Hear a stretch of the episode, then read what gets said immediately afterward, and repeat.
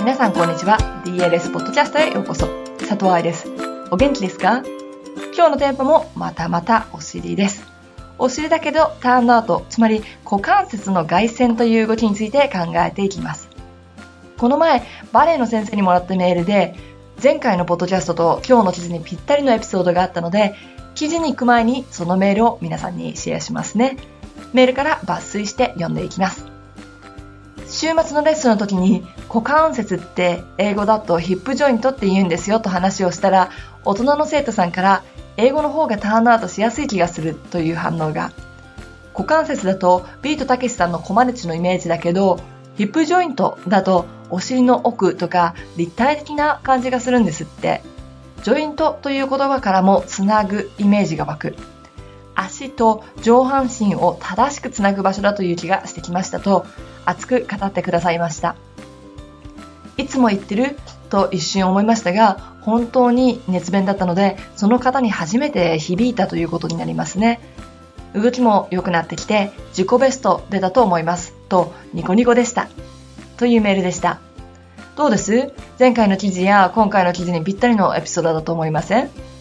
前回の記事でも股関節からのターンアウトっていうとどうしてもこのパンツのラインっていうのかな前の部分を考えてしまいやすいけれども関節であるから中の方だし前だけじゃなくって全体を考えないといけないですよね。今日の記事でもこのエリアを話しているので一緒に見ていきましょう。では本文です。股関節からのターンアウトを考えるその2股関節からのターンアウトの落とし穴。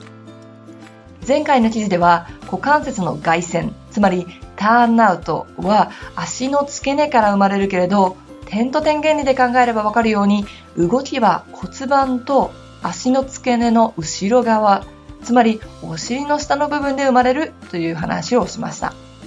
そしてその部分に存在する隠れ六人衆の外旋の筋のご紹介をちらっとしました。今日はその股関節からターンアウトをするという注意がうまく伝わらないとどうなるかということを見ていきましょう。そしてどうしてそれが危険なのか。ターンアウトを上達させるために行われるストレッチの代表は、うつ伏せのカエルのポーズじゃないでしょうか。そして2番ポジションスプリッツ、または開脚と呼ばれるもの。私のところにも様々な質問がやってきます。カエルのポーズは簡単にできるのに、ターンアウトができません。何がいけないんでしょうか開脚すると180度開けるのにターンアウトができません。バレエに向いていない体なんでしょうかこのような質問に答える前に一度考えてみたいことがあります。1、どうしてこのストレッチがターンアウトに影響するのでしょうか ?2、どうしてストレッチがターンアウトを強化してくれるのでしょうかカールのストレッチ、そして開脚をするときに伸びてると感じるところはどこでしょう？内転筋ではないでしょうか？太ももの内側の筋肉。この子たちの仕事は何でしたっけ？大腿骨を内転させること。つまり足を揃えてくること。足を体のセンターの方へ持ってくること。それをストレッチするとどうなるか。大腿骨の外転がうまくいきます。足を出番にデベロッペしたければ、ハムストリングをストレッチするでしょ？足を出番にデベロッペ、つまり大腿骨の屈曲をしたければ、ハムストリング、つまり大腿骨の伸展を作る筋肉、弱なエリアにある筋肉のことね、をストレッチするでしょ？それと同じ原理。足をアラセコンド外転したければ、内もも、内転する筋肉をスストレッチする。つまり動かしたい動きと反対の動きをする筋肉をストレッチするってことなんです。ここでストップ。ターンアウトって外転？それとも外旋？外旋。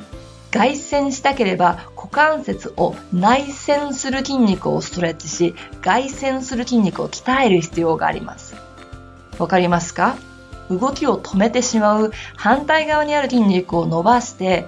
動きを作ってくれる筋肉を強くするということです。カエルのポーズや開脚でこれができますでしょうか？できないね。ここが私の考える股関節からターンアウトするという注意の落とし穴だと思うのです。股関節からターンアウトするという言葉はあちこちに飛び交っているけれども説明がついてきていない。そして説明がないと股関節の前側を開けばいいのねっていうことばっかりが頭の中で先回りしてしまって前回お話しした点と点原理のターンアウトを作る筋肉を忘れがちです。でも愛さん、それって確かにターンアウトにはつながらないかもしれないけど、それって所詮ストレッチ。体は柔らかい方がいいんでしょダンサーにとっては。どうして危険なんですか？よくぞ聞いてくれました。これは股関節の中にある股関節芯というものを知る必要があります。股関節唇って書いて股関節芯と読むわけです。そして人体についてももっと知っておく必要があります。ここでは長くなってしまいますが、股関節の前の動きを股関節の痛みを持っているダンサーが非常に多いことと人体を怪我するダンサーが非常に多いことから見てしっかりとそれぞれ見ていかなきゃいけないと思いますこのこと踊っている時はもちろん解剖学を勉強し始めた時も話されることがなかったです。けれどバレエの医療関係者たちと働いてからちょっとしたのを覚えてます。特に小さい子供。今後説明をしていきますが今日見て分かったようにターンアウトには無意味なストレッチカエルのポーズや内転筋のストレッチなんですよ。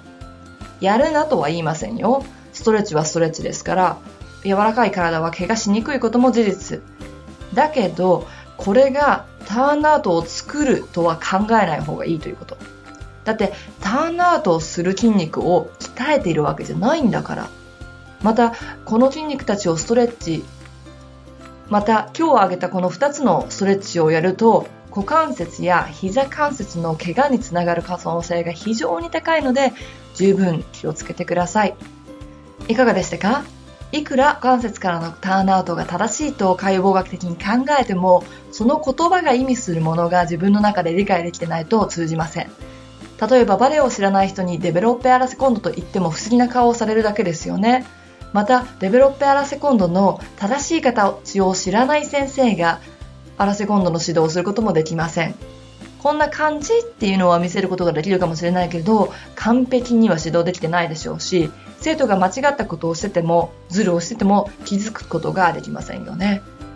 自分の頭の中で理解していないものはわからないし教えられないこれはわからないことはわからないからわからないという何とも不思議な題名の記事に書きましたわからないことはわからないからわからない。この言葉を Google に入れて検索すると多分その記事が一番最初に出てきますよ。言葉、理解、知識。もちろん動きや動きを身につけることというのは大事だけれども、その前の下準備として知識を頭に入れておかないと理解していけません。そのためのポッドキャストを毎週送ってるつもりなので、次のレッスンで股関節からのターンアウトっていうのをもう少し深く考えながら体で感じて踊ってみてください。ではまた来週お会いしましょう。ハッピーダンシング佐藤愛でした。